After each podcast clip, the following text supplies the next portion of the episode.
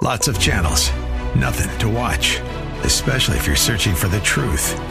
It's time to interrupt your regularly scheduled programs with something actually worth watching.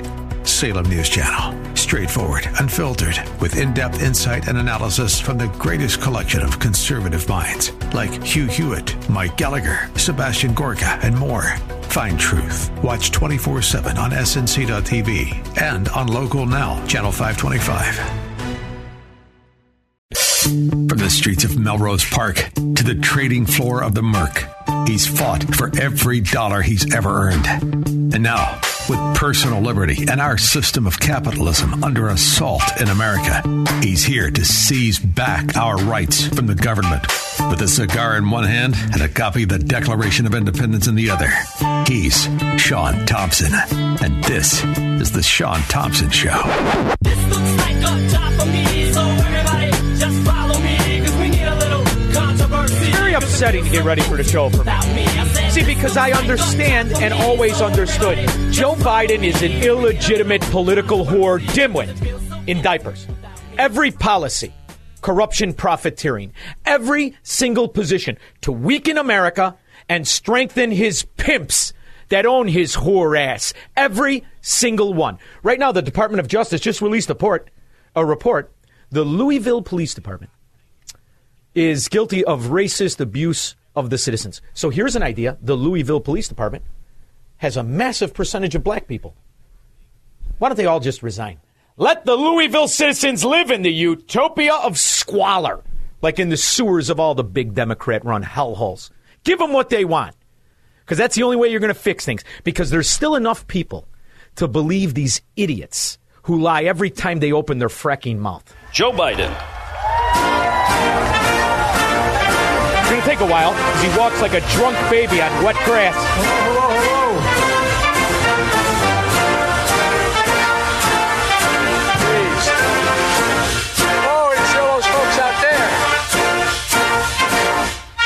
Oh, how are you?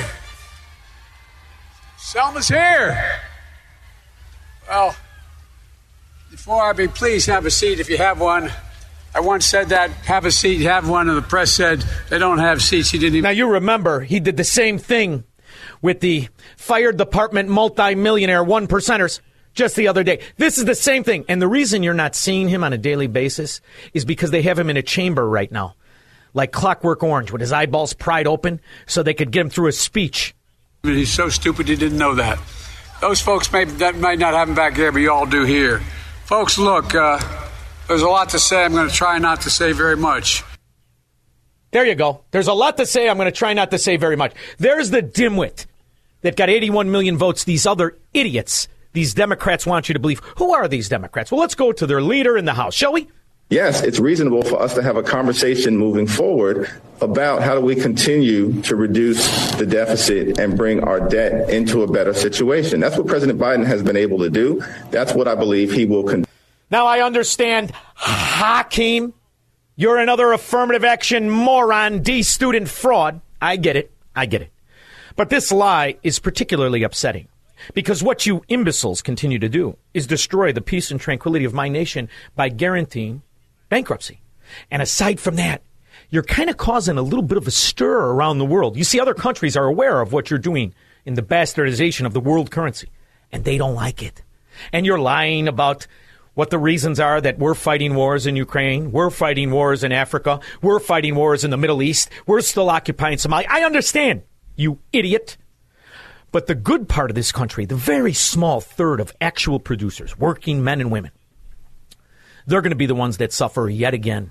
And you're imbeciles that think you're the speaker of anything rather than a D student affirmative action moron, they're going to drag us all into the gutter as they always do. Well, we got a good congressman with a funny name Congressman Smucker from Pennsylvania. Congressman Smucker is a lot smarter than his name would lead you to believe.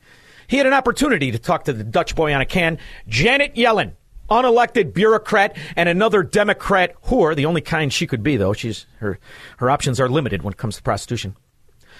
She uh, was before Congressman Smucker, and he put her on the grill, and she came out well done. Thank you, Mr. Chairman. You had mentioned the importance of reducing deficits and debt. We agree that that's important going forward. Is that right? Just confirming that. Well, agreeing uh, on on deficits. Yes. desirable to reduce. And I was, I was The only way I could get through this speech is to picture Janet Yellen's husband at home with two strippers on a table, pretending he's Genghis Khan, because he can't wait till she goes before co- Congress and testifies. He can't wait to get her big, fat, useless ass out of the House. Glad to hear that the president uh, seems to have come to that realization recently as well. Uh, I want to show you, though, I have a chart. That- Who do you think parties hard, harder when uh, Janet Yellen speaks? Is it Victor Bout? in Russia selling arms to the to the Ukrainians? Or is it Mr. Janet Yellen with the strippers and the massage girls back at home at the Yellen mansion? sh- shows the deficits on an annual basis. And you can see this is 2019. We have essentially two and a half years that were affected by COVID, which we, we all allow for that. We know that the, expend- the spending was higher than, it was all deficit spending, by the way.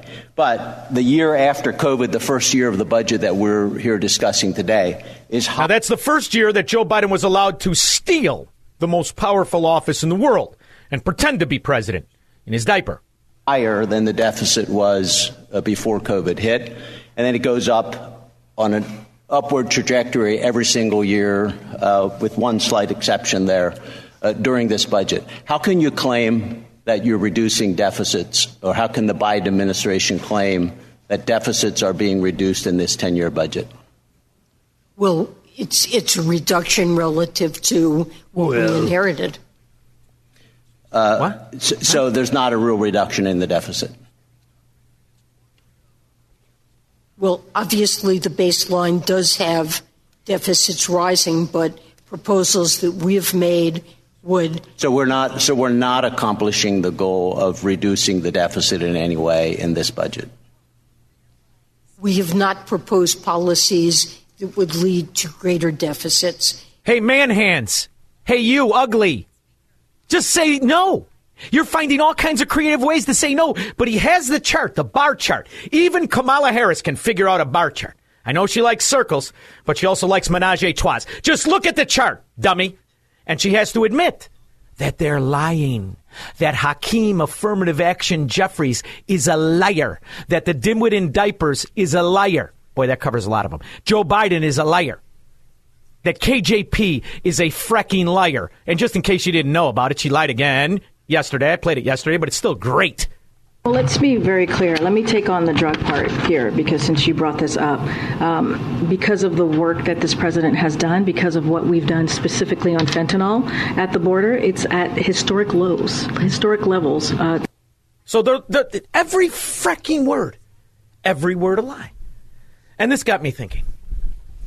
Here we are, standing at the precipice of a conflict that we can't even wrap our heads around. Most American morons still, some people believe themselves to be Democrats. Some think that there's a Republican, a lesser of two evils. So we have a lot of idiots. They think that we can pay off the debt and that it doesn't matter. It does. But aside from all that, why in the world should any other country use our dollar? Why in the world should anyone use our dollar or trust our word when everything they say is a lie? And we have the evidence on video from the January 6th protest all the way to them speaking today about low fentanyl and, and deficit reduction. Frecking lying frauds. Not elected. Steal elections. It's the perfect crime. One day, and now you're a god among men. Unfortunately, we've allowed us ourselves to become a European Soviet society. But enough of that. I'm more interested in thermonuclear war. See, and the other thing is Hakeem Jeffries, Joe Biden, Donald Trump. They weren't going to go fight for anybody. None of them. Only one of them wanted to avoid it Donald Trump. He's the only one that threw a wrench in their war profiteering. Well, now he's out of the office, and that's why so many Republican scumbag scallywags who are in on the scam, like Mitch McConnell, wanted him out of the way. Not just because he's been rich by the Communist Party in the same way the Biden family has. But you're hearing something from the propagandists that really sickens me, and that was you heard the uh, the Russian spokesman Lavrov. You heard this all last weekend. I know you did. You know, uh, the war uh, which uh, we are trying to stop and which was launched against us using the Ukraine, Ukrainian people, uh, of course, it influenced, influenced, influenced uh, the policy of Russia. And then I realize 99% of Americans read the headlines. They don't even bother with the first paragraph of anything.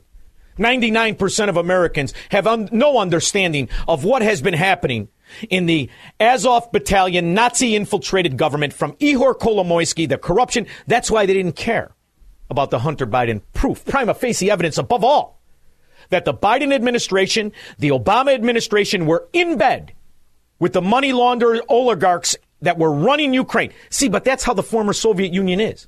Now, I don't care which one it is. We don't need to be there anywhere.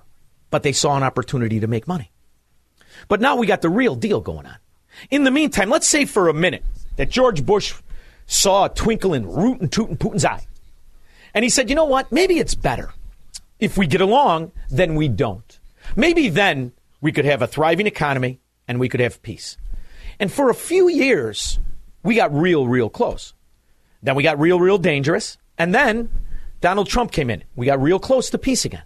And now here we are, whipped into a frenzy, led there by the Pied Pipers of deceit, corruption, and lies, the American Democrats. And they're continuing to double down on this, and they're ignoring all the articles.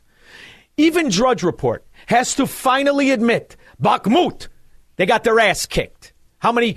150,000 that they can count? How many of them are non political? See, it's only the innocent people. The oligarchs, they're already in Paris spending the money we're sending, the billions and billions and billions. In the meantime, is anybody going to talk about this? Anybody but me. I know I get the, the comments on the on the ass hat and the comments on Rumble. Oh, here we go again in Ukraine. Yes, every minute of every day, innocent people are being slaughtered and killed. And above that, let's say you don't care about that. Let's say you're a Chicago rat Democrat and you don't care about the death and the mayhem of innocence. Do you not care that it's our money that's being stolen, that's being abused? Do you not care that this debt is a guarantee that your grandkids, who you don't know, will never have the quality of life you had? Because these crooked bastards are going to use their failures as a weapon against your grandkids. That's the game. That's how it works.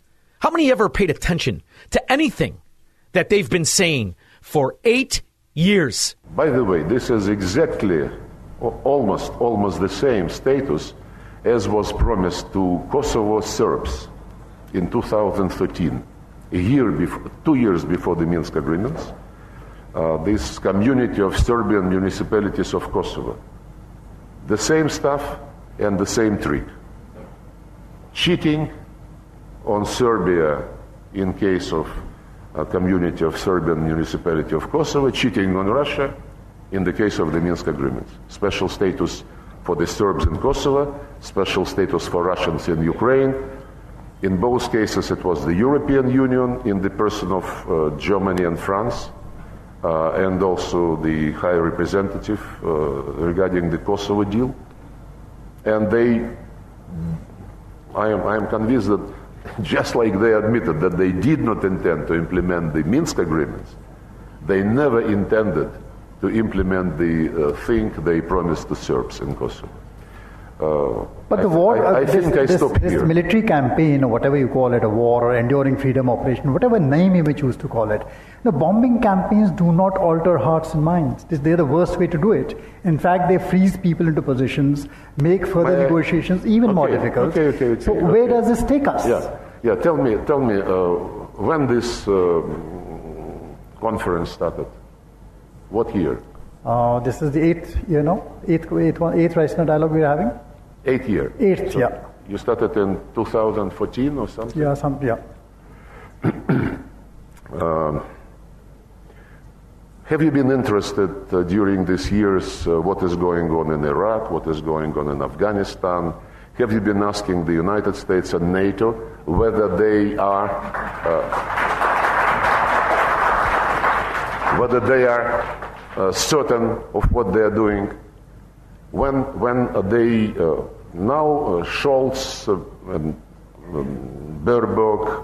um, Macron and others say this is the first time when the OSCE Helsinki Final Act is being violated.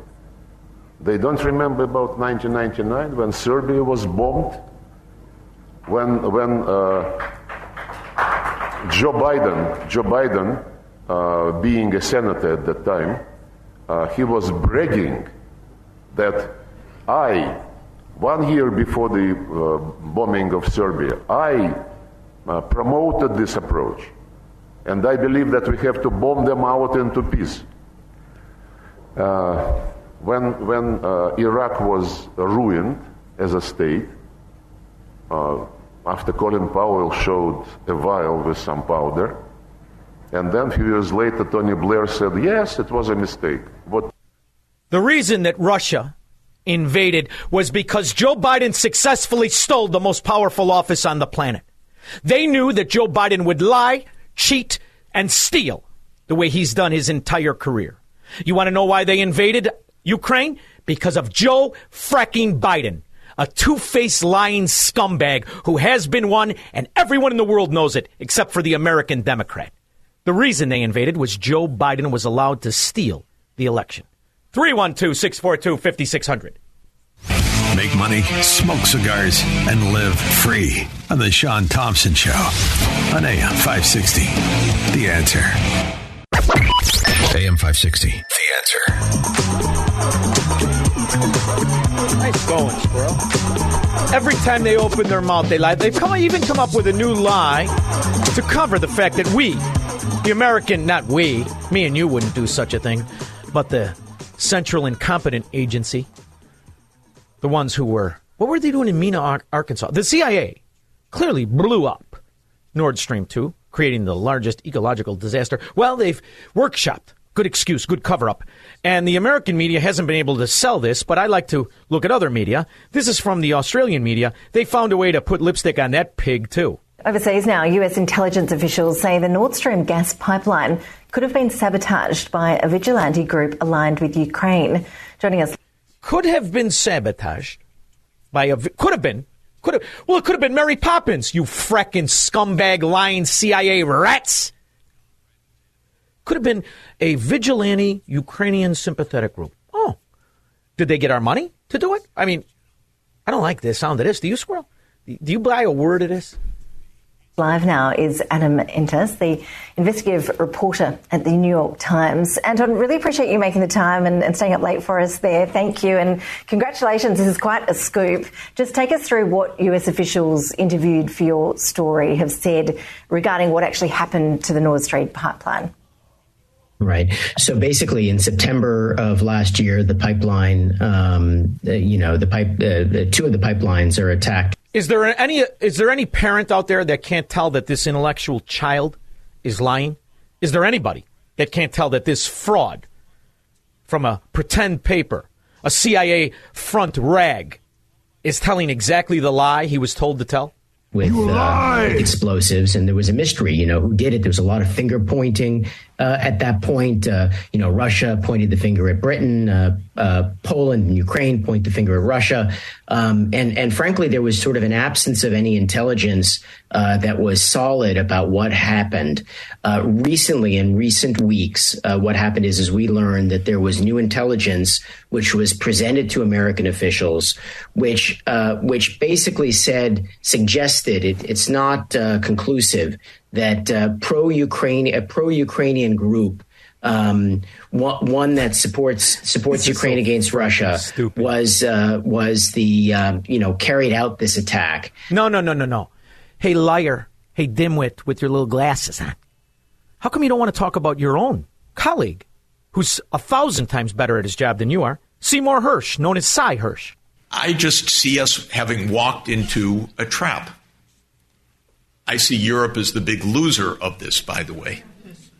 I see Europe as the huge loser of this. I don't. Huh. Lavrov knew exactly what this was. He always told the truth. I, I respect uh, Subramanian Jaishankar very much. We have excellent relations with China and excellent relations with India. Oh, wait, that's where he's talking about all the countries that don't want to use our dollar anymore because the American politicians have bastardized and destroyed the integrity and quality of our dollar. Yeah, let's not talk about that. Who could have done it? Who could have blown up Nord Stream 1 and 2? I mean, forget about who benefited. Forget about it being a trigger to start the war that the war profiteer scum and the Republicans and Democrats needed. Um, the intelligence officials that we spoke to and the uh, U.S. officials that we spoke to on this told us that uh, at this point they don't have uh, you know strong evidence or evidence that uh, Vlad, that uh, that the Ukrainian government or security services were directly involved in. I think you should come out and say spontaneous combustion. It was just happenstance. I mean, after all, you're good at lying about everything. Yes, it's reasonable for us to have a conversation moving forward about how do we continue to reduce the deficit and bring our debt into a better situation. That's what President Biden has been able to do. Yeah. That's what I believe. You know what he else will he con- did, Squirrel? He rescued us. What do you think, just in terms of what you're watching with the Fed, what your concerns are about the economy? Well, let's think about where we've been and where we are now. Uh, when the American Rescue Plan was passed under the leadership of President Biden, Speaker Pelosi, Leader Schumer, Democrats in the House and the Senate, we were able to rescue uh, the economy and save it from a deep recession. Have never told the truth. Anytime their mouth is open, a lie is coming out, and there's one right behind it. 312 642 5600. He will never negotiate his constitutional rights with the government. Live free or die on The Shaun Thompson Show on AM 560. The answer. AM 560. The answer. I said it and I meant it, Squirrel. The war in Iraq is a direct ramification of the American people tolerating the theft of the most powerful office that controls the policies of this nation. Joe Biden is illegitimate. He should not be in that office. But they will run cover because we're talking about trillions and trillions of dollars being absconded with. Anthony Lake Lakemore. Told you you'd be first. Oh my goodness! Holy smokes, Shaun, you are the man. Uh, Thank you, babe. I uh, I really just I appreciate how you bring the light these uh, Marxist scum, and it's a re- it's a real shame that there are so many people with blindfolds on. Even my own some members of my own family voted for this scumbag diaper moron Biden, and it's it's amazing. I try and talk to them, and they deny everything. Open your eyes. Look at something else besides MSNBC.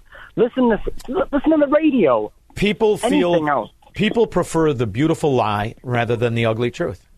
They don't like the ugly truth. When's the last time you were talking to a liar or you heard somebody that was talking to a liar and the person knew that the person talking to them was lying to them?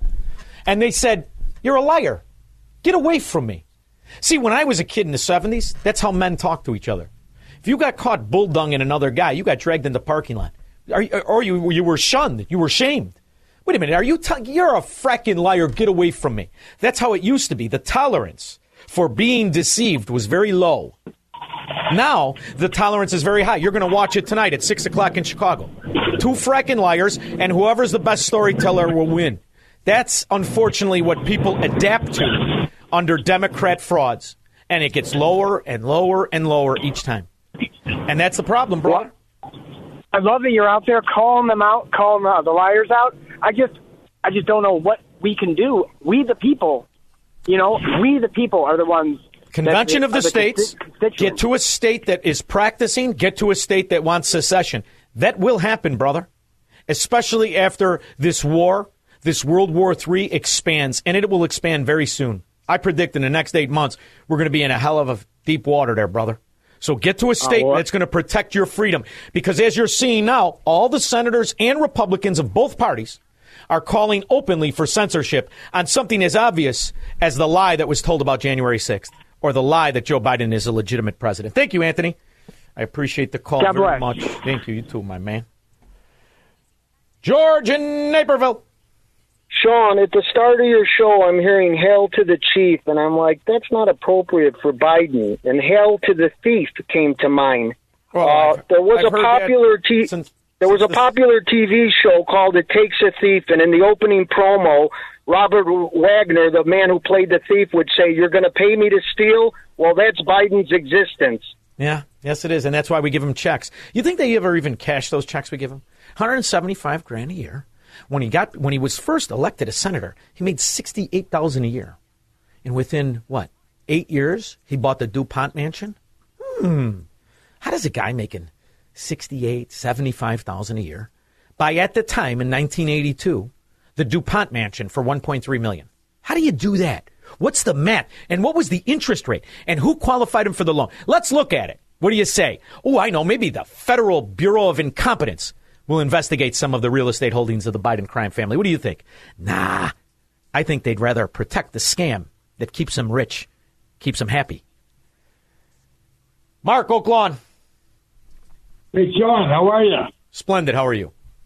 I'm doing really good. Hey, you know, the, the, the more I was on hold, and, and the more I was on hold, I was thinking about something else. I talking to a woman today that that uh, you know a lot of the women out there that are middle aged, and you know you, you you start talking, you know, you try to reach out to people that you might not know and get to dive a little deeper into a conversation, and you ask them, well, what do you think of our uh, our president? You know, and and right away they go after Trump, and I and I think it's they know that Biden is a liar, but you know they just can't get past that abortion issue. Mark, You are you a single and I man by any chance? I am a single man. Yes. Listen, this is the greatest Divorce. dating leverage you've ever had. Because any woman, any woman that would vote for Joe Biden, she's on the throwaway list. Because I'm telling She you, really is. Oh, no question about it. Absolutely. I mean, don't get me wrong. You could probably score with these tramps. I mean, after all, if they get knocked up, they want to whack the baby. These are the easiest uh, layups in the in the system. However, You know, you're probably going to have to go to the layup. doctor. Yeah. You cut right to the chase and you figure it out and, and you move on and, and you know you, you're looking for someone who, who wants to make a sacrifice in life, not someone that wants to butcher a baby. That's Yes, brutal. absolutely. That's what you're looking for to spend some time with. But you know, listen, I'm no saint. Yeah. You know how many times I put up what with the you- Ocasio Cortezes out there? Yeah, okay, honey, keep spewing it. Now take your clothes off. Uh. Thank you very much, Mark. I can play both sides of that fence. But when I was a single man, I was a desperado. Now married to the most lovely, loyal, phenomenal woman on the planet. Cream Puff Jim knows a thing or two about cookies.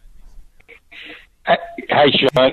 How are you? Wasn't sacred wasn't Sacred Heart in Melrose Park? I think I don't know. I'm losing my mind. Sure wasn't it was. it That's where Sacred the high Terrace? class girls went. Yeah, Sacred Heart. Yeah, Those were the I- high- I- those I were went the to- ones with the to a- with a I- job. Yeah. You're right. I go to a couple of weddings there. I got forged a couple of funerals. And Father Militello was a good friend of mine. I think he was pastor there for a while. I was anyway. in Mount Carmel when the priest tried to shake down my cousin. We had the dice game at the feast.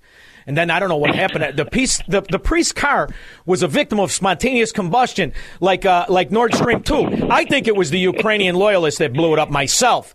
But then we were able to have the game in perpetuity. But go ahead. Good for you. I was just saying, I've been watching the telly, and every uh, re- uh, Republican governor is falling like Trump cannot be the nominee. Trump, Sununu, uh, Hogan, the chubby guy from New Jersey. Yeah. Uh, you know, all of them. By the way- he can't win. He, no, wait a minute. Wait a minute. Shaun. When is your guy? Is your, if your guy's staying out of the sun, when is he going to announce that? Do you read the papers, the Miami Herald, the I don't think papers? there's any hurry. I, I like Ronald Reagan's approach. I think he officially announced. He might have officially announced like December the year before the election, but he really didn't start campaigning until February, the year of the election. All right, think that's, the right, You know, that's the strategy. But okay, here's the other just- thing I want you to keep in mind. You know that Chris Christie had that fat bastard surgery? Rather than getting used to it the way you did and just start creaming your stretch marks, what he did is he had the yeah, I mean, at band. least I, yeah. He no, had I, the going band to face tied- the grim. No, yeah, I, I face the grim reaper. You know, 300 pounds at all. I'm going down with the Oh, ship. You know what I mean, baby? But Chris uh, Christie had the surgery so he could look skinny. I think he put A1 sauce on the band instead of cutting his stomach in half like the like the normal people do. I think he ate the band because he's fatter now than he was before he had the surgery. I don't like him. it- And as for Sununu's son, Sununu's son's a second generation fraud. Sununu was a good good conservative. He was at CPAC. He was a low guy and a downright war profiteering whore. Just like his mentor, George Bush Sr., may burn in hell for a thousand years. 312 642 5600. I was listening to the Shaun Thompson show. I'm saddened that this guy supposedly represents us. I mean, I am appalled. He's just disgusting, sexist pig, and an absolute disgrace. Thank you. AM 560. The answer.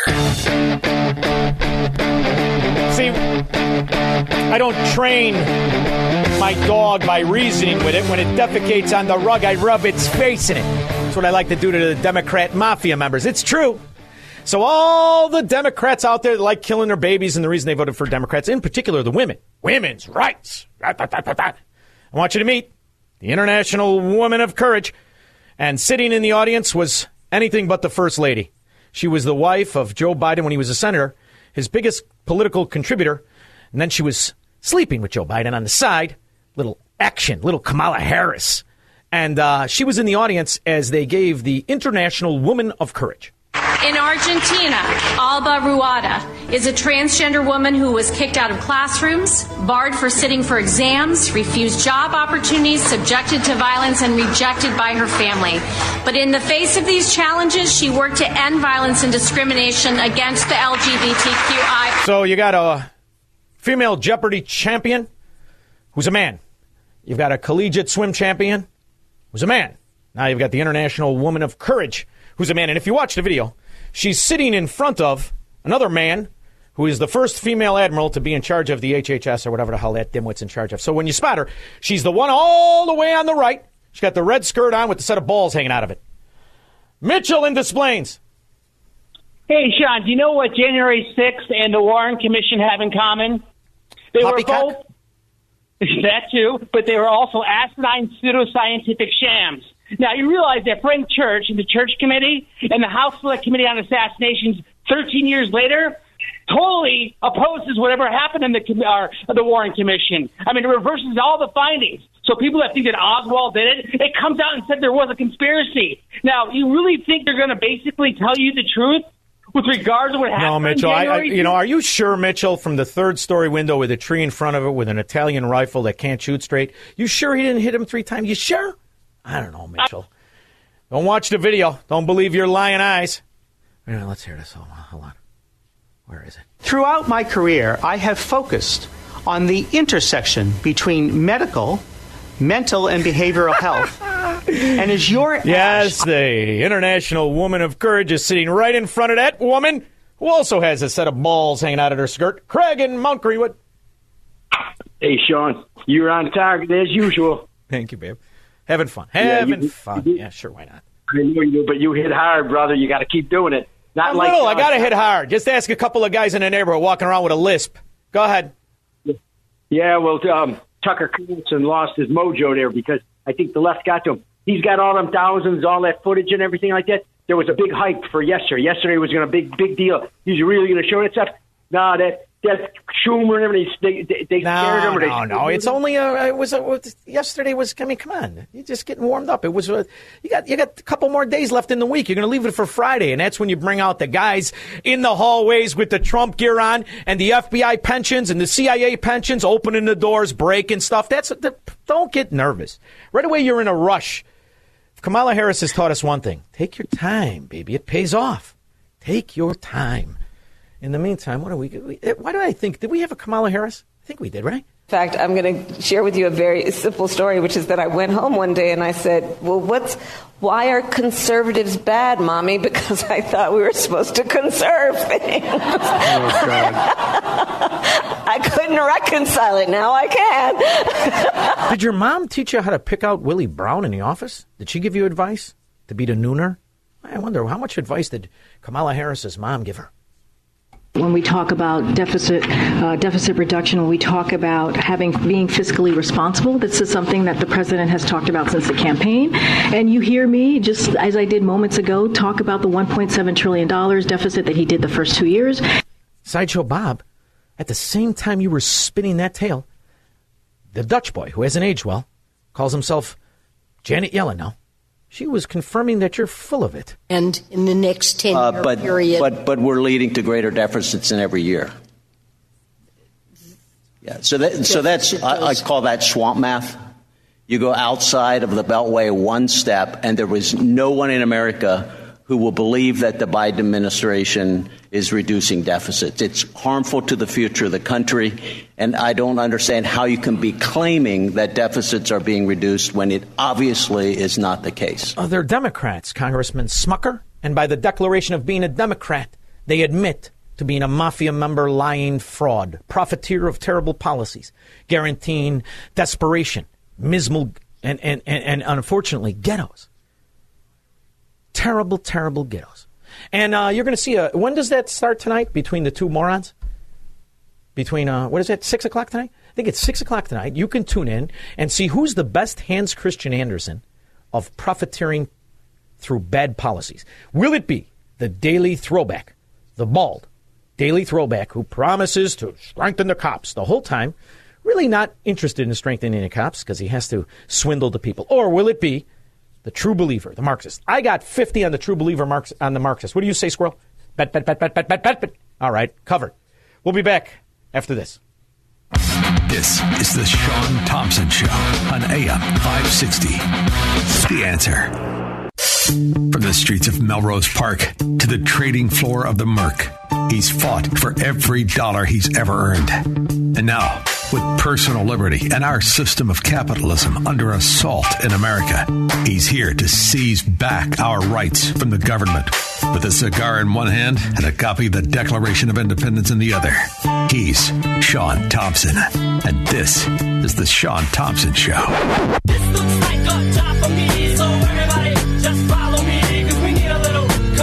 I thank God every day that I was born in the late 60s. I was able to live through a time in America when you were not only proud to be an American, but America had principles. It had a foundation. It had people who admired it.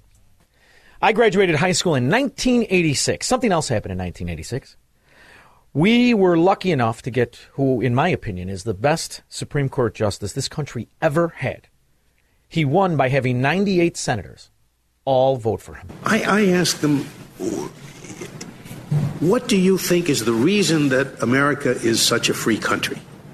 What is it in, in our Constitution that, that, that makes us what we are? And I guarantee you that the response I will get, and you will get this from almost any American, including the woman that he was talking to at the supermarket, the answer would be freedom of speech, freedom of the press, no unreasonable searches and seizures, no quartering of troops in hope, those marvelous provisions of the Bill of Rights. But then I tell them if, if you think that a Bill of Rights is what sets us apart, you're crazy. Every banana republic in the world has a Bill of Rights. Every president for life has a Bill of Rights. the Bill of Rights of the, of the former evil empire, the Union of Soviet Socialist Republics, was much better than ours. I mean it literally. It was. What he had was something not just intellect, but a certain integrity and a way to communicate the principles of our nation that made all of us proud, regardless of what you called yourself. Truly was somebody who rose to greatness. My next guest is the author of Scalia Rise to Greatness. He is also the chief White House correspondent for Newsmax. You know his name. I'm proud to have him on the show. His name is James Rosen. James, how are you? Shaun, I'm I'm blessed and grateful to be with you. Thank you. Well, I'm very blessed myself and very grateful that you came on. But moreover, I'm grateful that you wrote this book because I think so many people are used to this current state of, of America, circa 2023, where people are given to these positions not because of their intellect or because of their grasp of what Americanism is. But now we have devolved into the racists where we hire people based on skin color and genitalia. It's really upsetting. But we can always focus on law as the shield as long as we have enough people who understand the principles of law in the way Antonin Scalia did, right? So, this book, Scalia Rise to Greatness, 1936 to 1986. It's just come out this week. Uh, this is uh, this tells the story of Antonin Scalia's life for the first 50 years of his life. It ends with him taking his seat on the Supreme Court. And so I hope just two years from now I'll be back on this show with you, Shaun, uh, discussing the next and final volume in the biography, which will cover his Supreme Court tenure. Uh, but uh, Justice Scalia was truly one of the most important Americans of the last 100 years. He changed the way that uh, the law is argued, decided, published, and in so doing, of course, that touches every area of American life. Um, Scalia was the son of an Italian immigrant who came to this country in 1920 with $400, not even speaking English, and who made himself into a renowned professor of Romance languages. Scalia's mother, an elementary school teacher, uh, was herself the daughter of Italian immigrants. They were devout Catholics. Scalia grew up in Queens in a very multi ethnic neighborhood. Um, and from all of those influences, the, the liturgy of the Catholic Church, um, the reverence for for sacred texts that shouldn't be messed around with in translation or interpretation that his father passed down to him. Uh, from all of this, Scalia developed a reverence for uh, tradition, for foundational principles, and he brought this to his work as a judge and a justice. Before Scalia came along, there was a liberal notion about the law that was prevalent. It, it, was called the living Constitution. The idea that the Constitution should expand, its meaning should expand as necessary to accommodate for things that the founding fathers never could have envisioned, such as nuclear weapons or the internet. Uh, and in order to uh, accommodate that, uh, liberal judges would look past the text of the law so they could expand its meaning, and they would look back to what was the legislative intent? What did the, the lawmakers debate on the House or Senate floor? What did they put into these committee reports that they publish along the way? Scalia stood athwart all that. He said, whether we're talking about the Constitution or a law that was passed 100 years ago, a statute that was passed 10 years ago, or even one year ago, we should never expand its meaning to accommodate for new phenomena. If you want to deal with new phenomena, you have a legislature for that, and you should go pass a new law uh, that deals with nuclear weapons or the internet as you want it to be dealt with. Um, he felt that the Constitution should be interpreted by reference to its original meaning. Same with any law. If it was passed a year ago or 50 years ago, what judges should be doing when they interpret the law is looking to its original meaning, not trying to change the meaning because you have some different policy preference. Scalia was successful in launching this revolution, through, as you mentioned, Shaun, through the force of his intellect, the liveliness of his wit and his pen. He was often in dissent he didn't always turn turn out on the winning side of Supreme Court cases, but he made his ideas so easy to understand for the public that by the time he died, no less a figure than the Supreme Court justice who was appointed by uh, President Obama, uh, Elena Kagan, had pronounced that Scalia's revolution was successful. She said, "We are all originalists now." That's why his legacy is so important, and that's why I urge our listeners to read Scalia: Rise to Greatness. I was lucky to be a senior in high school as he was going through his confirmation. And um, I had a. I, I was born this. I was born the same, uh, or at least I, I graduated high school the same year as you, Shaun. So we See, are. So you understand that, that back then teachers inspired you to pay attention to current events, and they would ask you to bring back homework or write a paper on what you saw.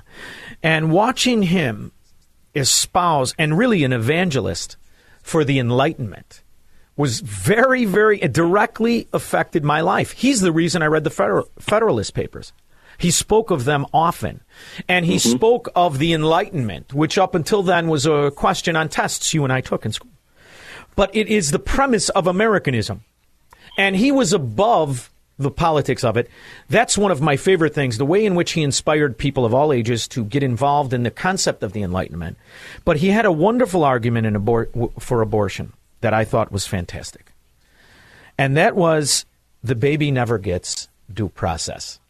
And that's the first time in my life that I heard somebody outside of my house talk about the baby as a person. And mm-hmm. once you do that, you have to make the person who wants to kill that baby admit that they're killing somebody without due process and they know it's a somebody. I love that argument. So in this book, Scalia: Rise to Greatness, you will see uh, the first time that Antonin Scalia makes any public statement about the subject of abortion, which is a debate he took part in in 1978 when he was a scholar at the American Enterprise Institute, and it was televised, and we actually have the videotapes of this extraordinary moment uh, where he said, in essence, that uh, whether it's the right of the woman to to seek and and conduct an abortion, or whether it's the right of the unborn child not to be aborted, he said, "Who knows?" But it sh- it shouldn't be judges deciding this. It should be returned to the state. Ultimately, that's what we saw happen with the Dobbs decision in June. You mentioned earlier, Shaun, uh, the uh, use of affirmative action and racial racial quotas and so forth in hiring. Um, Scalia w- wrote in 1979 a seminal paper on this subject.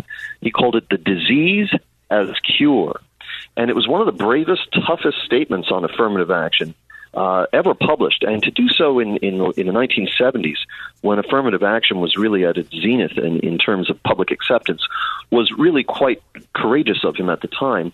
He mentioned that his father came to this country speaking no English, um, and made himself into a Romance languages professor. He said, My father never profited from the sweat of a black man. Indeed, I don't think he'd ever actually laid eyes on a black man. And then, in a kind of Swiftian satire, uh, which was unheard of for a law review paper, which is where he presented this in 1979, "The Disease as Cure." Um, he he he conceived of a racial handicapping points system for restorative justice. So he said certain ethnic groups here in the United States now probably did more to oppress black citizens in uh, in throughout American history than some other ethnic groups did. So perhaps they owe more to black people today than other ethnic groups should, and we should assign them larger or or smaller numbers of points. Uh, because uh, if you're going to pay this restorative justice, this debt, that means there has to be credits assigned as well. It was really scathing and brilliantly funny, unlike anything ever seen in law review. And again, you can read about the formation of of Judge and then Justice Scalia's early views on subjects like abortion and affirmative action in this book, Scalia Rise to Greatness. I'll say one more thing about it, Shaun. There were two books about, there were two biographies of Justice Scalia that, that have already been published.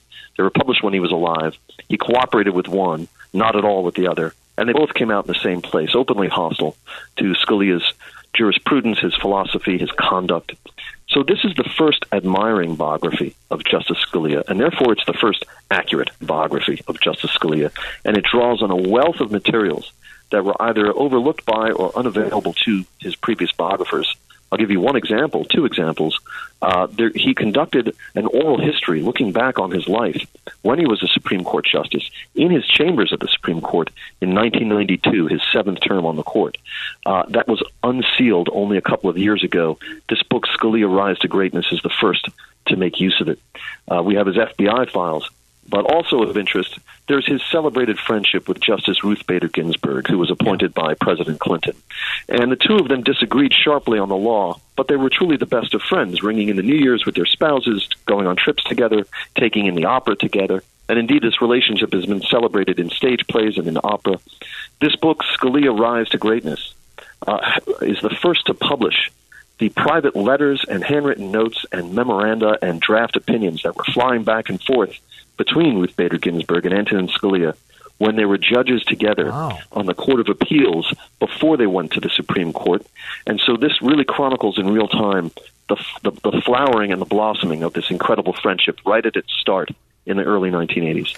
His the way in which he articulated the fundamentals of of philosophy is the part that I think is missing.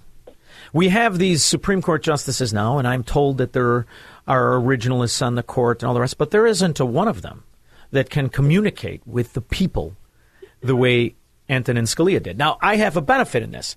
Although my name is Shaun Thompson, I am half Italian, and I grew up in an Italian name. They call that a Maragan, American when you're right. So, but my the people that raised me were all Italians, and they were very Italian. And most people where was realize, this, by the way? Where Melrose Park, Illinois. Okay. And my grandfather was a, a, a businessman, but they don't realize what it was like to be Italian way back when you got there in the 20s and whatnot. So they were intimidated. They were extorted. They were not allowed to partake in business. Just to be an honest businessman was very difficult back then. But what was interesting is when Antonin Scalia became a Supreme Court justice, whether the people had been a part of the mafia and voted Democrat or not, there was a pride because his genius was undeniable, whether you agreed with him or not. And I think that is the way in which uh, Ruth Bader Ginsburg had to recognize that, as so many of his opponents had to. And now you live in a time when these people sit in these positions and they're qualified to do nothing. And they're put there because they're political apparatchiks and they're sycophants to, to, to one party or the other. I don't think the Supreme Court has nearly the credibility since Antonin Scalia is dead. Do you? Well, uh, there's certainly some brilliant people on the court, and there always are. Um, but uh, Antonin Scalia, as you note, was the first Italian American to be uh, nominated to the Supreme Court. And when he was confirmed, when he was nominated even, there was an explosion of joy in the Italian American community across the United States that was unlike anything that had been seen since 1952 when Rocky Marciano captured the World Heavyweight Championship. But Scalia's achievement meant even more to the community because his achievement, unlike Rocky Marciano's, was free of the violence uh, that that that marks boxing, and uh, was free also of the taint of corruption, which had, uh, after all, for for various periods, controlled professional boxing. Uh, his his achievement was utterly intellectual, and the Supreme Court itself, which has always been until recently shrouded in a mystique that borders on the holy, uh, with the donning of robes and so forth, this meant so much to the Italian American community. And in this book, Scalia Rise to Greatness, we print the letters that President Reagan received from leading members of the Italian American community in 1986, where they tell him, "We made our pleas heard to uh, to President Eisenhower and President Kennedy and President Johnson and President Nixon and on and on. They all listened. Only you heard." Yeah. And so uh, you'll you'll see that in Scalia Rise to Greatness as well. And again, part of this is um, you cannot look at uh, Justice Scalia's life and his important legacy without taking account of his Catholic faith. The Scalias were devout Catholics. His son and is a so priest, is Antonin Scalia. I'm sorry. His son is a priest, correct? Yeah. So uh, Antonin Scalia and Maureen Scalia raised nine children in the Catholic faith, and their son, Father Paul Scalia, was interviewed for this project. Oh, wonderful. Well, listen, James, I, I got a problem because I could talk to you for another hour, but this. Well, let's do it. these fracking these fracking commercials kill me. But I I, I do want to have you back, not just to talk about the book, but to talk about you in general. I have been a fan of yours since you were attacked by the Obama admin, administration and the forever bothering Italians, often referred to as for f- FBI. I uh, have been a fan of yours as they went after your mother and father. I really admire your unwavering integrity and your ability to continue to fight. And I am so happy to see you are a chief White House correspondent at Newsmax to this day. I look forward to your interpretation on many things. I would love to have you back. Do you mind committing to that right now in front of my tens of hundreds of thousands of listeners? Do you, do you agree? you have my word. It's not quite omerta, but it, whatever it is the equivalent, you have it. James Rosen, thank you so much for coming on the show, you, making Shaun. yourself available. Moreover, for shining a light on somebody who we should refer to often. You made my day. Thank you, James Rosen. I so appreciate you coming on. Thank you, Shaun. We'll be back with your calls and comments. This is the Shaun Thompson Show on AM 560. The answer. AM 560. The answer. Call, Squirrel. Nice call. I want to finish the Antonin Scalia clip. I want to finish it because there's a point to it. I know we have a couple of people who believe themselves to be originalists, but we are now living in an America where you see what's occupying the bureaucracies. You see that there is no integrity, there is no principle. I still don't know what American economics is based on. It's not based on principles, it's not based on math. What is American foreign policy based on? I have no idea. You've seen and witnessed the bastardization of law. In big Democrat run hellholes, is there law? Of course not. There's an embracing of lawlessness, there's an embracing of corruption. So, what does the future hold? As you listen to him discuss the frauds of the Soviet societies, the frauds of the totalitarian societies, this is what you're seeing in these big cities. This is what you'll hear tonight in Chicago in the in the uh, mayor debate, which is nothing more than bulldog artists outdoing themselves. Much better. We guarantee freedom of speech and of the press. Big deal. They guaranteed freedom of speech, of the press, of street demonstrations and protests, and anyone who is who is caught trying to suppress criticism of the government will be called to account. Whoa, that, that is wonderful stuff. Of course. Just words on paper. What, what our framers would have called a parchment guarantee.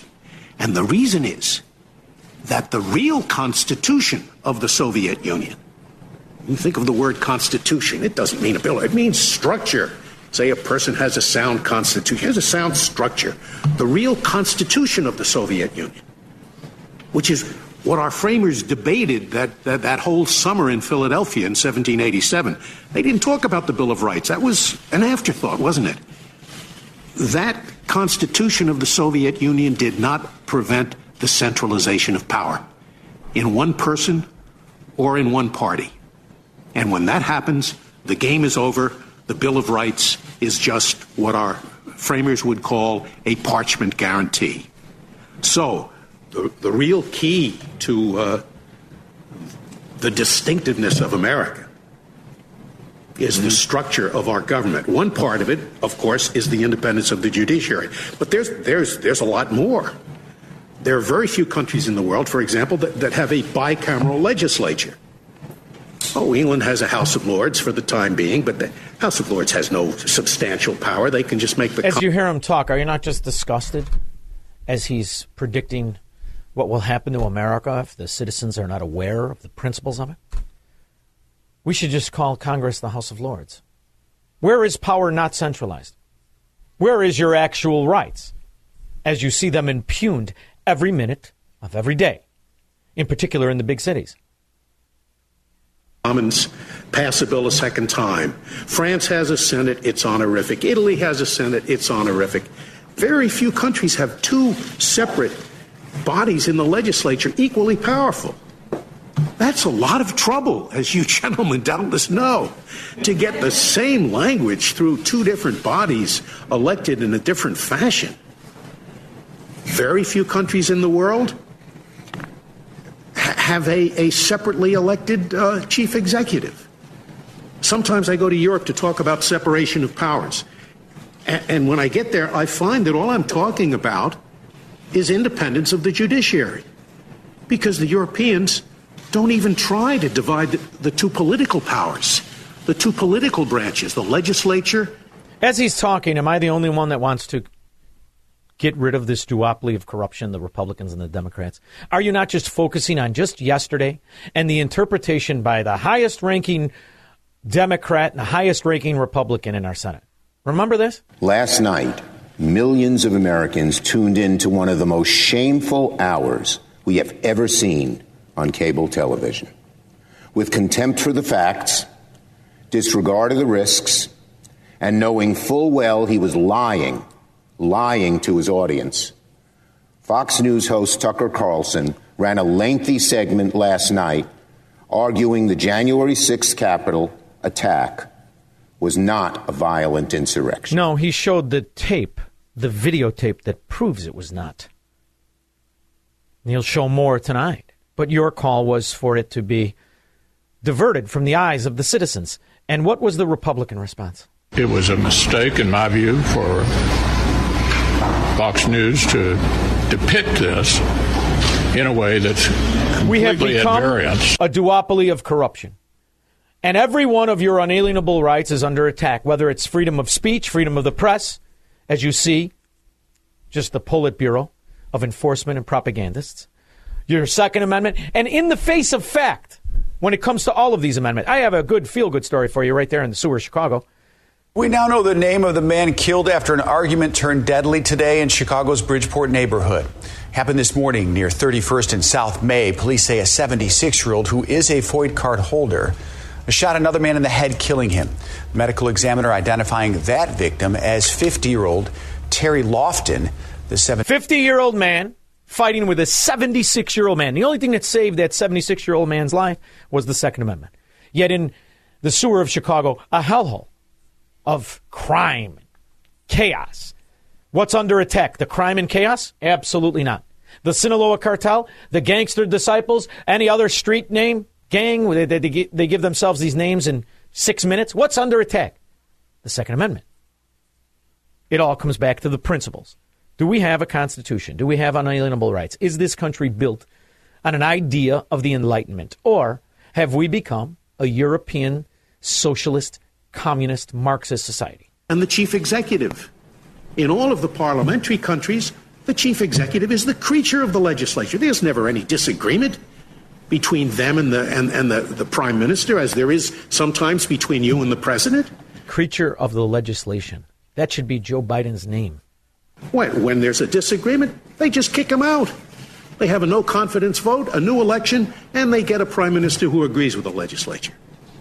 And, uh, you know, the, the, Europeans look at the system and they say, well, it passes one house, it doesn't pass the other house. Sometimes the other house is in the control of a different party. It passes both. And then this president who has a veto power vetoes it, and they look at this and they say, uh, it, is, it is gridlock.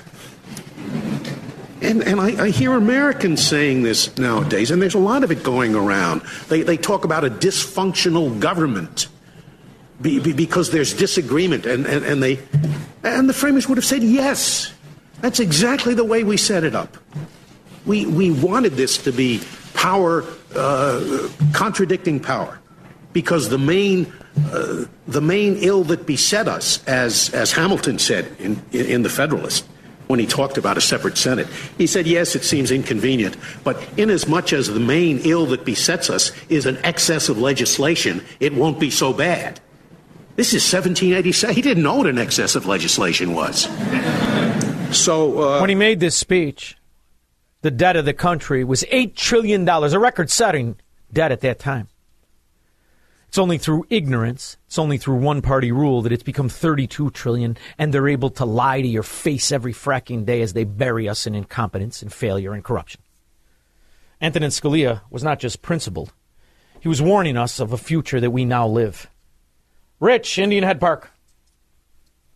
Hey, Shaun, how you doing tonight? Good. I hate to lose to feudalism and corruption, but that's why I don't like Democrats. Go ahead. Listen, I wanted to uh, talk about uh, them raising the interest rates, mm-hmm. but I'd like to make a comment on what this uh, Schumer said. This gargoyle that he is, like you like you named him. Yes. Um, the most deceitful thing they did was keep this uh, uh, Sicknick thing alive. That he was killed defending the Capitol. They even went as far as laying him out and making speeches. Yes. Pelosi and and all a lie. All a lie. making him a hero. It's a lie, and they're still telling the same lie today. Well, that's what a Democrat you know, is. They're professional liars. I know, but when you see him walking around in the tape, when he was supposed to have been uh, injured, yes. he looked like a tour guide giving these people a tour. Rich, so I mean, I, you're I you're arguing I, from a position of understanding an objective fact. You're arguing with the Kantian illusion of a dystopia where there is no reality. We are living in a society that is giving awards for women to men. You're going to reason with these right. idiots? You're going to reason with them? There's no reasoning with liars and thieves and cheats. There's only distancing about, yourself from them. Could I comment, comment about the interest uh, rate? Go right ahead, babe. Okay, uh, they're talking about raising the interest rate. It's my understanding in order for them to get inflation down, they need to have employment, unemployment go up. Yes. How is that? How is that going to help? Because the, the Federal Reserve is a fraud. The Federal Reserve has nothing to do with the federal government. It is a vestibule of corruption. It has a monopoly on the on the monetary policy of our nation. It is the reason the economy has been backdoor nationalized and centralized in Washington, D.C., led by lying lawyers who've never done anything in their damn life. And what they're telling you is why they should get rid of and abolish and bust the Federal Reserve. They're telling you that in order to save the country, they have to bankrupt 60% of you. That's why I'm so frustrated. Right. Thank you very much for the call. And here's some more proof.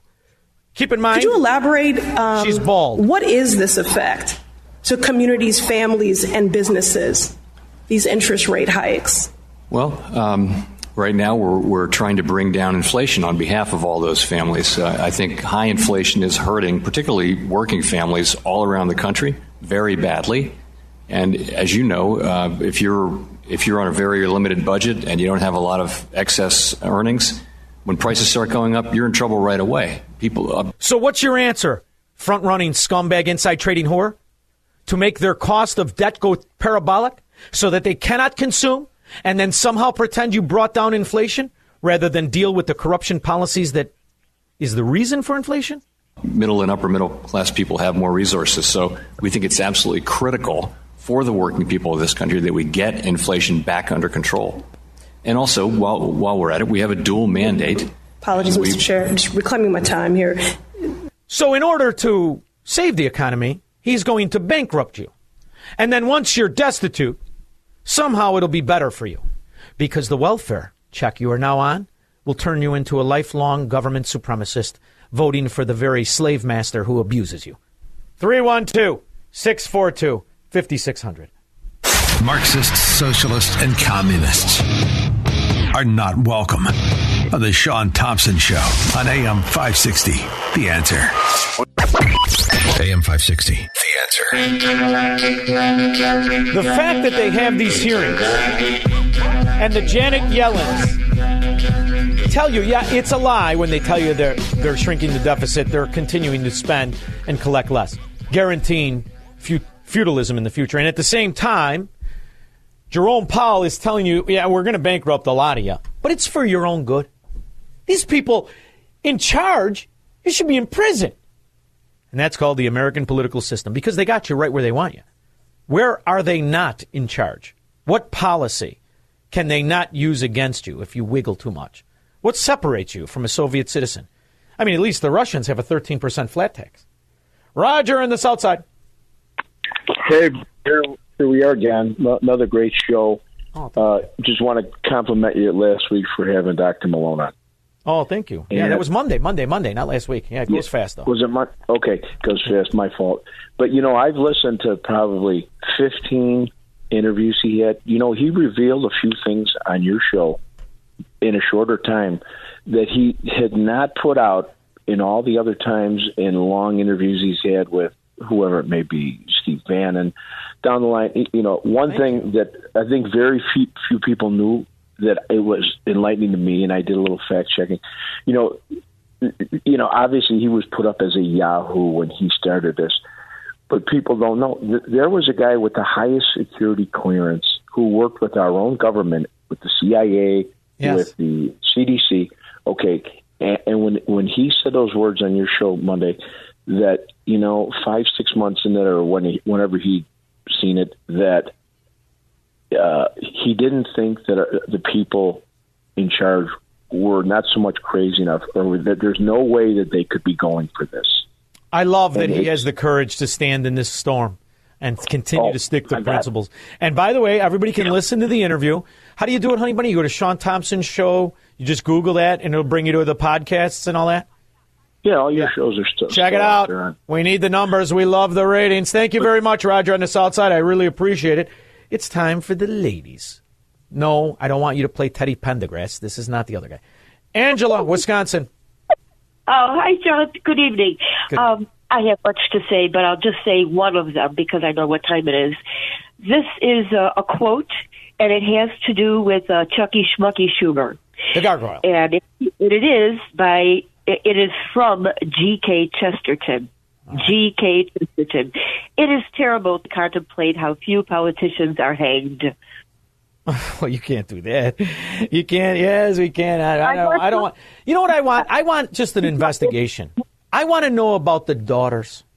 The daughters work for Silicon Valley. The daughters work for the firms that censor American free speech. He comes out as the most important Democrat in the Senate and calls for information videotapes to be censored from our view, our viewing because he wants to ex- ex- explain. You're but a serf. He's the god in the lore. In, in, in, what was it called in in Europe? Those limey inbreds. What did they call it? Chamber of Lords or whatever the hell it is. House of Lords. Yeah, sure. Not in my life. Uh, Jack Valparaiso. Hello. Hi, Jack. John, how are you? Good, buddy. Look, the the crap that we're getting from Washington on the economy is the same crap the socialists tried to do in the late 20s and early 30s and caused one of the worst depressions in the world. It's interesting, Jack. Most again. people don't realize that thing. right as the Nazis were killing people in Europe, Madison Square Garden sold out of American Nazis. Sal in Melrose Park, you got 20 seconds, kid. Uh, good day. We're living in this idiocracy 500 years early. You know? Yes, we are. Yes, we are. Uh, In fact, Sal, you've motivated me. I'm going to get you a Doctor Strangelove clip when we talk about Ukraine again. John and Genoa, sorry I didn't get to you. Phyllis, I'm sorry. We'll be back after this. From the streets of Melrose Park to the trading floor of the Merc, he's fought for every dollar he's ever earned. And now, with personal liberty and our system of capitalism under assault in America, he's here to seize back our rights from the government.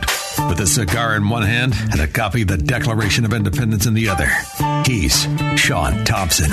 And this is The Shaun Thompson Show.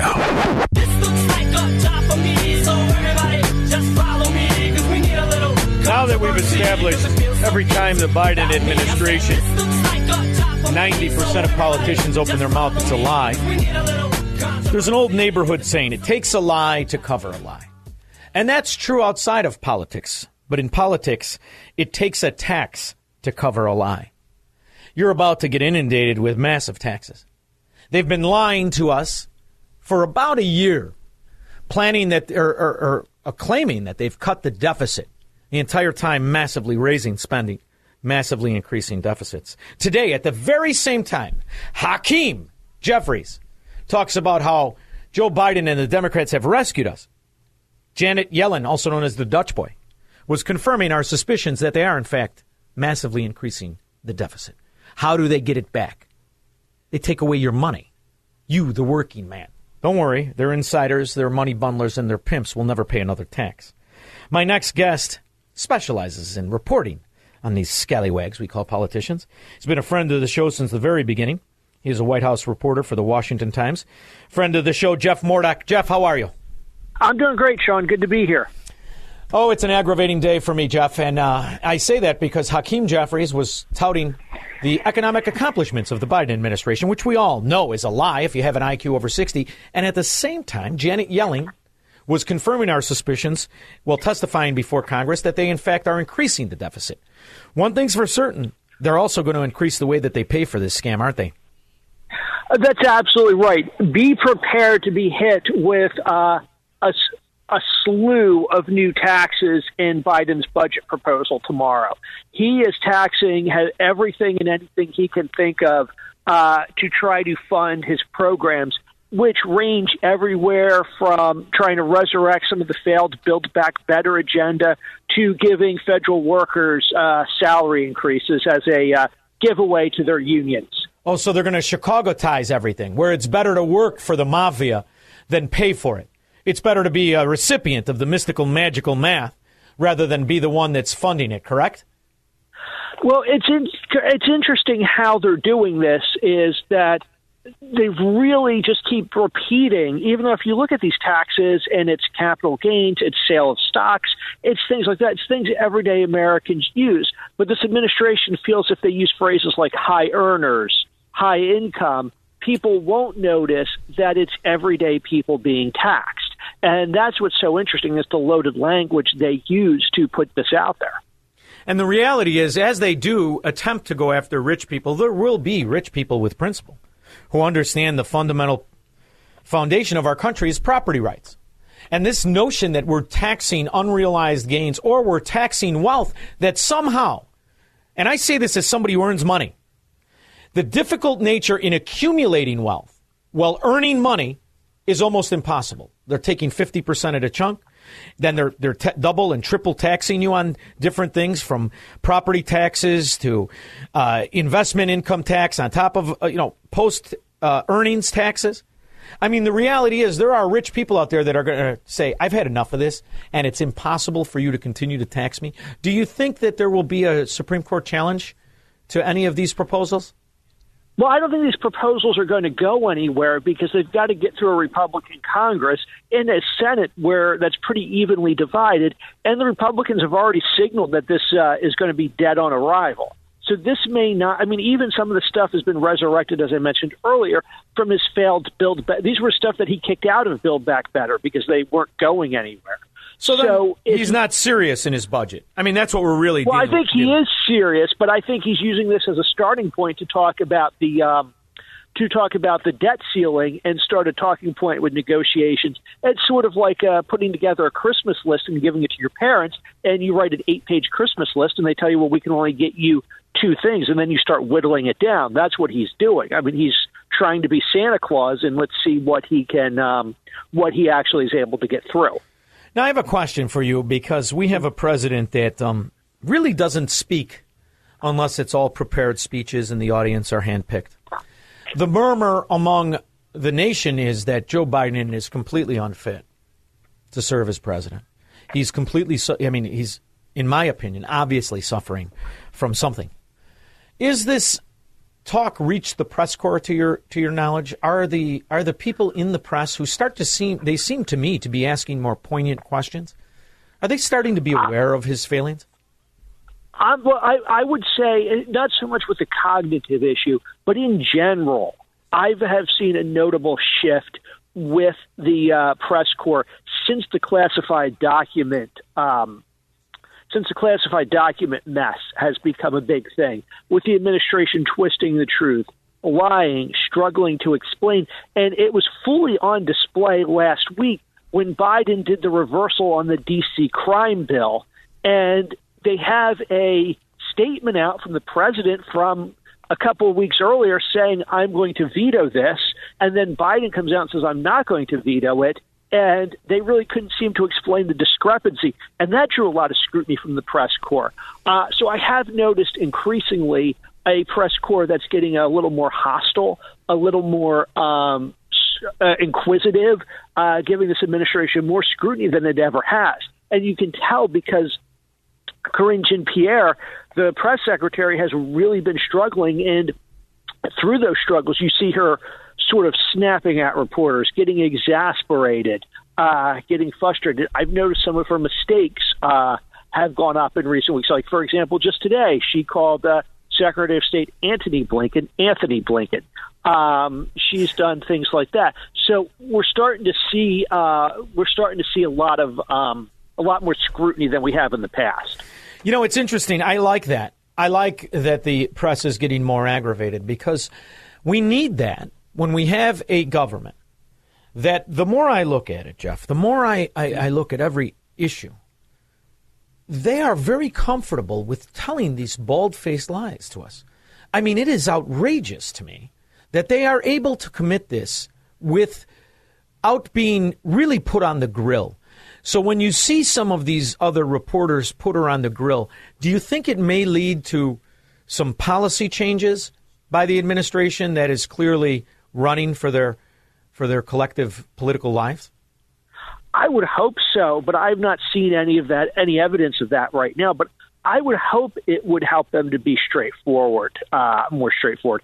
I don't know if you've ever, if you have played any clips or you watched the briefing from Friday where she really did struggle to try yes. to, yeah, and it's, um, you know, it's really interesting when they're put on the spot how much they panic and how they don't know what to do because they're not used to being challenged. This is an administration that got a very comfortable free ride for a very long period of time, and now they're finally being challenged, and it seems like they're really struggling in how to respond to that. Something that I think should be beyond partisan politics is what is happening within our foreign policy, with what is happening with our with the war, the proxy war, in the former Soviet Union. I don't really pick a side. I just don't want us involved in it. But one thing that's, um, I think, becoming very obvious is that they're struggling to keep credibility after the Sy Hersh article. Has there been a ripple the way I perceive there to be a ripple with Sy Hersh taking the evidence and laying out the claim that I always thought that it is us that instigated this entire conflict? It is us that perpetrated one of the most ecological the largest ecological disasters in world history. Is there been a wave of questions that are leaning towards what exactly happened with Nord Stream 2? And are we being told the truth on any level when it comes to foreign policy of the Biden regime? I would call it a ripple. I, it, it, has not sparked the level of questioning that I kind of thought that the Sy Hersh article would. There's been some questions. They haven't been particularly pointed. Um, and I'm somewhat surprised. I think I think I think it's a it's it's not as it, it's not as gripping for Americans as say inflation or classified documents or when they shot down the balloon or the DC crime bill because Americans don't really understand Nord Stream 2 and how it impacts their lives. So I think that's why we haven't seen the questions about that that I kind of thought it would spark. We've seen some, but not to the extent that I was expecting. Especially when you think of who Sy Hersh is what his political leanings have been. This is not somebody that supported Ronald Reagan. This is not somebody that supported Nixon. This is not somebody that supported any of the policies that the old fashioned Democrat was not rejecting as well. So I thought that when he did that, it would show some sort of bring back the, the non war, the peace, the, the party of peace, and the people who protested wars. I have to say, as somebody who's only voted for Republicans, I've never voted for a Democrat. I'm an anti war person. Is the press become more pro war, pro foreign policy intervention, in your opinion? Yes, I, I would agree that the press has become more hawks and definitely cheered on the Ukraine war, and I see that with Democrats as well. It's it's I've never seen Democrats be such hawks. They finally found a war they like. Um, you know, at the same time, it's it's interesting to me. One of the things that I have seen in every war in my lifetime, and admittedly, I'm in my mid 40s, so I haven't seen a lot of yeah. war, is there's always whether it's whether U.S. is involved or not there's always somebody calling to send troops over there. And this is the first time in my life I've never heard anybody on either side, Hawks, Stubbs, Republicans, Democrats, whatever, calling for U.S. troops. I don't know if that's the effect of what 20 years in Afghanistan has done to us, but it's fascinating to me that that call has not emerged from any side to send troops over to Ukraine. Ultimately, the benefit of the Joe Biden administration is going, in my opinion, this is my opinion, is going to reveal that the bulk of our foreign policy interventions and our failures ultimately comes from economic frauds.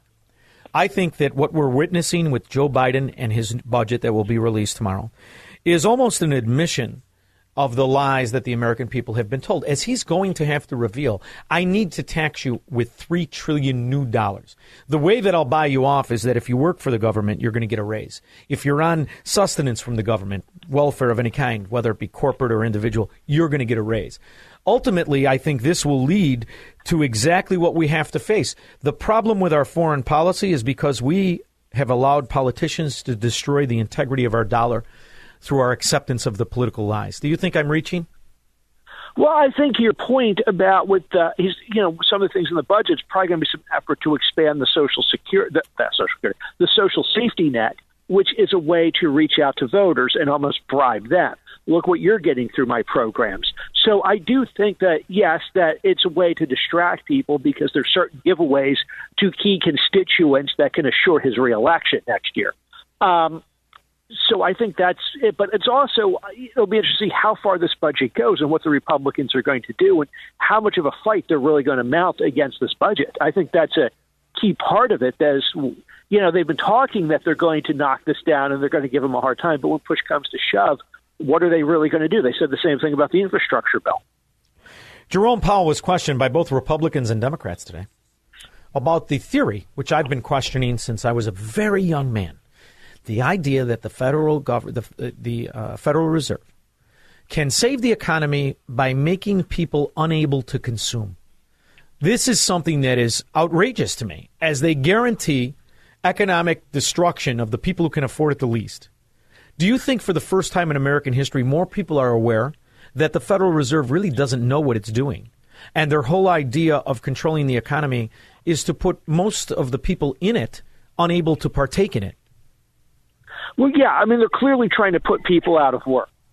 there, there's no question about it. That that almost seems like their aim and their solution to getting inflation and rising prices under control is to put people out of work, which is pretty horrific when you think about it. It's outrageous. Um, yeah, it, it has for has for whether or not people are aware of it. I think people see their inability to rein in inflation and the fact that you know prices are going up in the credit card interest rates that they're relying on to pay for things because prices are going up are also going up. And I think they are starting to wonder well, what is the Federal Reserve doing? And why are all these policies that the Federal Reserve insists work are not working?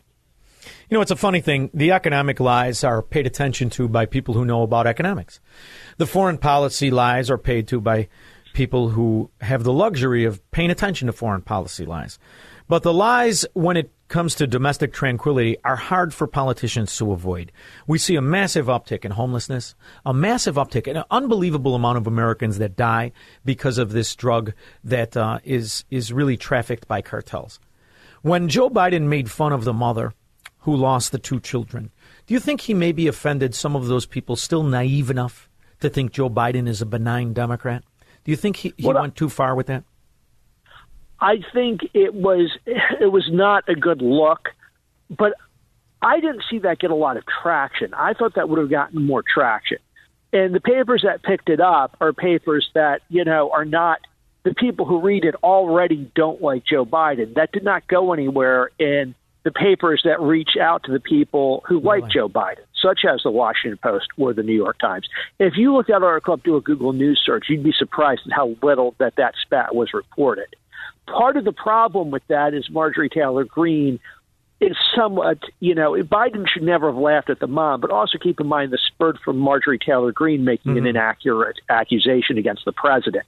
Yeah. And that's created one of, and that's sort of created the problem because Biden did this thing that was really, really insensitive for a man who ran on compassion in contrasting himself with Trump as being a compassionate individual. Um, to do this was shocking, but he has the out that it was sparked by Marjorie Taylor Greene's misrepresenting misrepresentation of the facts, and that sort of has given him an out an excuse that a lot of his supporters have jumped all over. So they gave that partisan slant. They gave him that little angle to hide behind, and he did it because that's what he does. He's a political whore. So that's a retail politician. Let me ask you this: the tapes, the Tucker Carlson tapes, was that something that should have by Tucker after that first night, or I don't know what he has in store tonight or the rest of the week.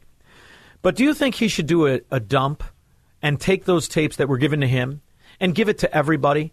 And maybe we can have um, the American people that want to see with their own eyes rather than somehow make this also a partisan issue when we have been lied to by both Republicans and Democrats about the events that transpired?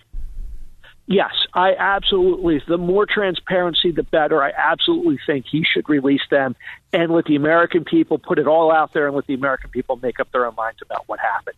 There's no, there is nothing bad that can come with more transparency.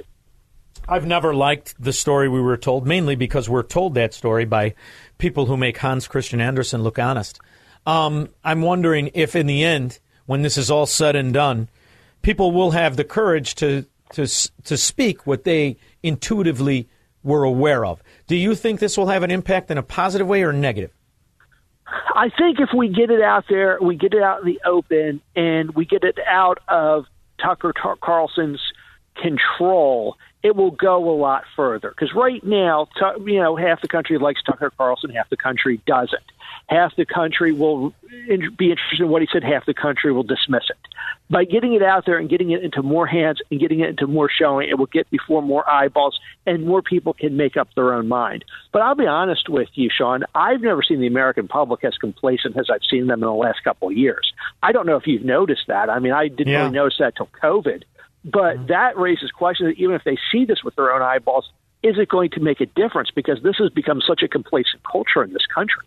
I mean, we just stayed inside and uh, and because the government told us, and nobody ever challenged that. Time is the enemy of all men, and yet we bow down to it. It's interesting. I'm curious to know what your autobiography will be titled.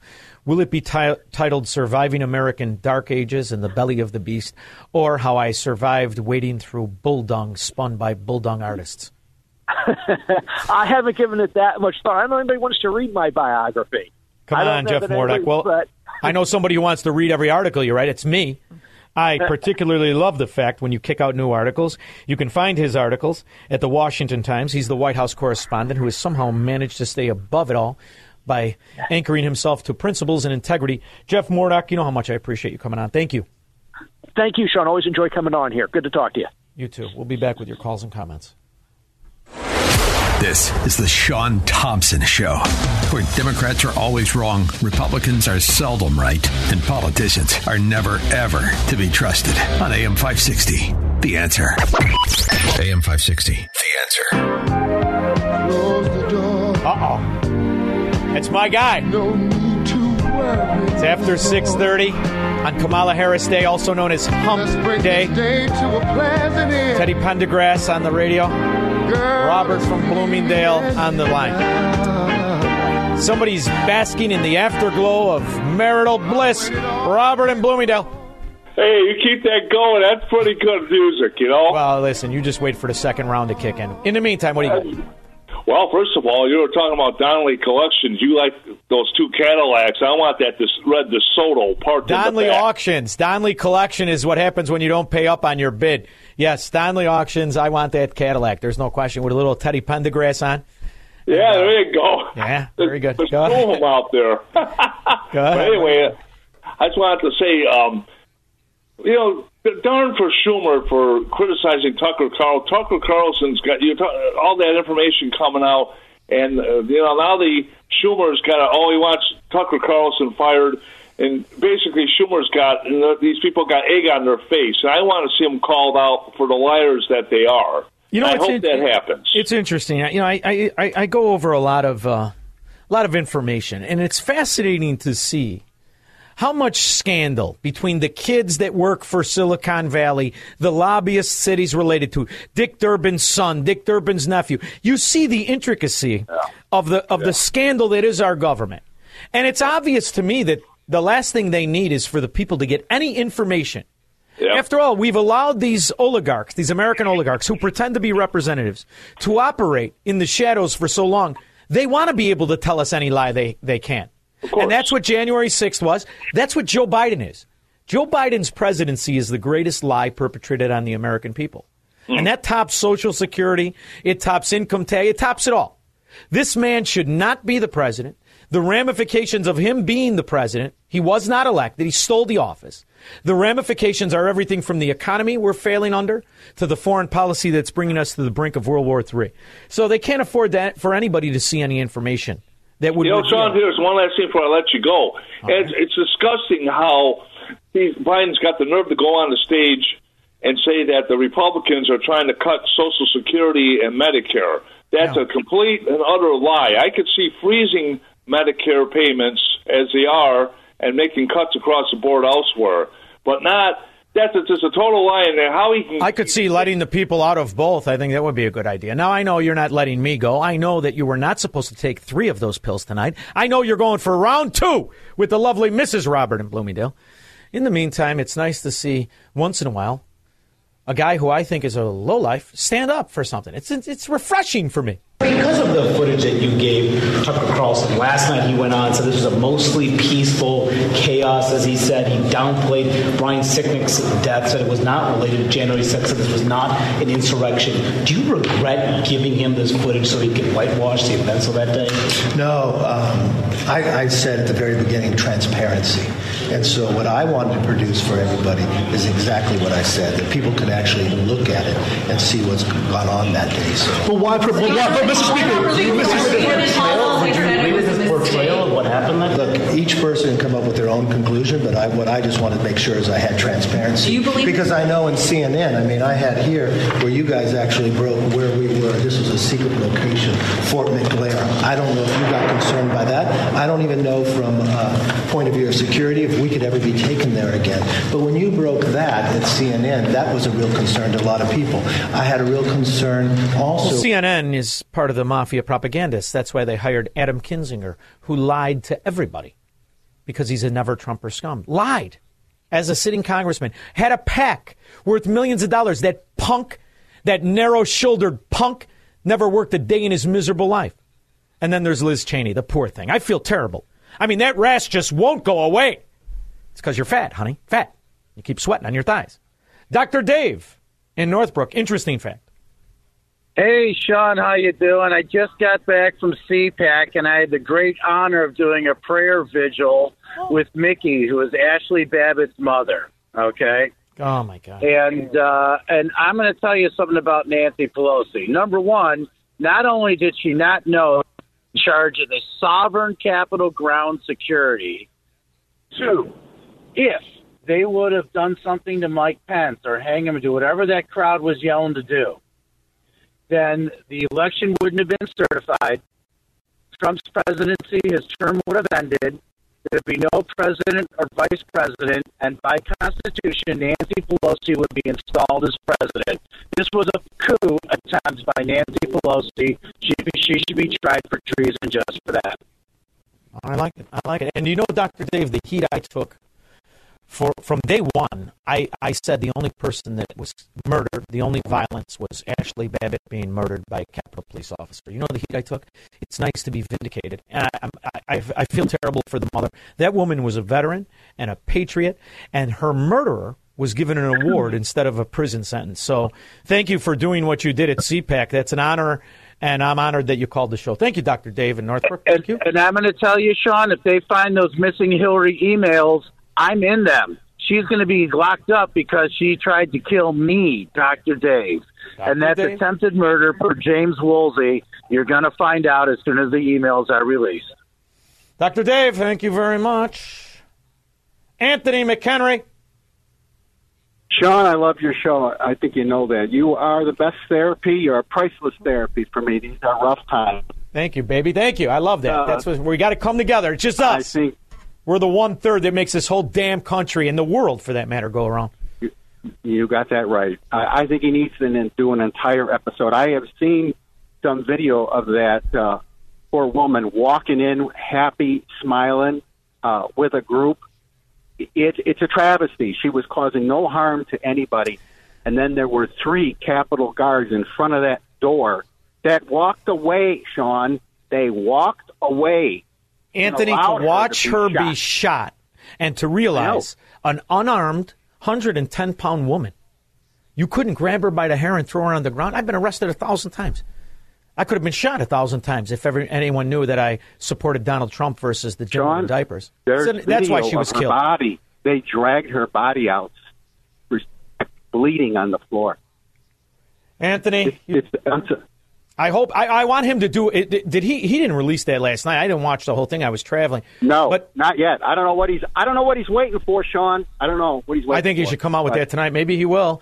We got uh, 14 minutes to Tucker tapes part three. Thank you, Anthony, for the call. I love it. Mary Ellen, North to West Chicago. Yeah, Shaun, I have something for you. All right. Tucker was interviewed by Glenn Beck, and I just looking at this now. And he said, because Beck says, well, how do you know they were lying, the January 6th committee? He says, well, Tucker says, we have specific way of knowing. When they looked at the video, they bookmarked it, an electronic mark on the video they watched. So he says, we know what they watched, and they avoided in the, their report those items that um, uh, Tucker released. And then he said, he's saying the other thing um, uh, Tucker said was the other thing that he said not one media person in the world has asked for the January 6 tapes in his possession. And Beck oh. goes, Well, can I have it? And Tucker goes, Anybody can have it as far as I'm concerned. Everybody in the world has my text and even the UPS delivery. So, Shaun, you can get it. All right, let me see what I can do. In the meantime, Mary Ellen. I'll I'll I'll send you this article from Gateway, okay? The- you know, when I hear you talk, you remind me of my nana. Don't ever say you got something for me because my nana used to make me a pound cake, so I always hate when I miss that pound cake. She's been dead for years. Oh, too bad that you're not in Chicago. I'd get you Oh, I, something. God, I miss that pound cake. She sounds just like my nana. When I get back, I'll take the rest of your calls. 312 642 5600. He believes in freedom, capitalism, and individual liberty. And because of that, He's become an enemy of the state. He's Shaun Thompson. And this is The Shaun Thompson Show on AM 560. The answer. AM 560. The answer. All right, Squirrel. You know how much I love a good game? Not sports, men in tights chasing balls, but trivia games, mind games. Let's play a little game, Squirrel. What do Penny Pritzker, Richard Daley, George W. Bush, his brother Prescott, what do they all have in common? They all were on the payroll for Wang Shun, Chinese communist businessman who also bought the Fisker plant in Delaware for $18 million. You know the one that cost the people 500 million? Yes, the corruption goes deep. How many people want to look into it? FBI, forever bothering Italians. The ones who have had the prima facie evidence that not only is Joe Biden the most obviously corrupt political whore this country's ever had in the White House, but is an asset of enemies, foreign and domestic. Why don't you pull your head out of your ass and investigate why in the world Penny Pritzker, Richard J. Daley, George W. Bush's brother Prescott Bush would all be on the payroll for everybody Wang Chung tonight, also known as Wang Chung. Who gives a rip? He's another Chinese Communist Party member, like the same one that Mitch McConnell, the turtle out of his shell, old lady face Mitch, is married to. Alex in Richmond. Yeah, hey, Shaun. I just wanted to know if uh, you know why nobody's talking about this assault weapons ban here in Illinois and, and what's going on with that. Um, seems like it isn't getting any media attention at all. Well, it, I, I, to a certain extent, I mean, I feel terrible for the people who don't live in the Democrat-run hellholes. You don't understand how it works. they admit that they're fascist pigs. So your unalienable rights, they don't really matter in these hellholes. And it's a shame. And I have a guest on it on Friday. What do you think of that, Alex? Can't wait for it. I can't wait for it. I really want to hear about it. Um, this is just a travesty. The Second Amendment is just getting, you know, st- trampled to the ground. I played that 76 year old guy who was able to fend off the 50 year old assailant by shooting him in the head. I love a good happy ending on a hump day, Kamala Harris Day. In the meantime, um, as a point, but these Democrat mafia are willing to sacrifice the honest people for the mafia because they are the mafia overlords. Thank you, Alex. I'm sorry, hate to break it to you, but here, I got something for you. After all, what is the penalty for a governor who would abuse such simple, simple rights as amended rights? Something that we all know. What happens to him? The New York Times is a big feature on you, calling you the Democrats' SOS candidate, saying you're keeping your options open for a presidential run in 2024 in case Biden doesn't run. Is that true? No, I'm supporting Joe Biden. He's running for reelection and he's going to get reelected. I'm just, you know, happy that uh, people think of me in that way. That's certainly very flattering. Flattering? I'm too you fat. You haven't been flattered like that since you walked into an old fashioned grill or a deli, have you, fatso? In the meantime, you're an overlord. You're an oligarch. You've been on the pay- on the pain end of these scallywags. Now you get to play both the pimp and the whore. Look at you. You're like your mom. David in Lansing. Hey, Shaun. Uh, Pritzker and flats do not go together in the same sentence. I think Pritzker and round go together very well, but anyway. Terrible. You have the worst comedic timing I, of anybody I, to ever I call any short, radio station. My God. I only had 10 seconds to write that one. How many times has your anyway, wife tried to kill you? Go ahead. Um, thankfully, I don't have one. Anyway, so uh, on January 6th, there's a widely available, publicly available video. If you don't use Google and you use like something like DuckDuckGo or Brave.com, you may be able to find it. It's three 20 something uh, oh white males changing from all black to blue and red clothing, and at the end of the 35 second video, one comes up and says, "Delete that," and then it ends. So nice. it's, it's January 6th. You can find it on like Rumble or uh, Brighteon, but yeah. it's getting harder to find. So I just wanted close. to make people aware. You almost did it, but you didn't quite ruin the show, David and Lansing. Thank you very much for the call. There's no way to get me another segment squirrel. You can't talk to anybody. You can't pay off anybody. Isn't there like a Democrat alderman at the station I could bribe? 50 whores? All right, I'll be back in 21 hours to expose them all. Nice try, Shaun. Don't just have a great night, have an American night.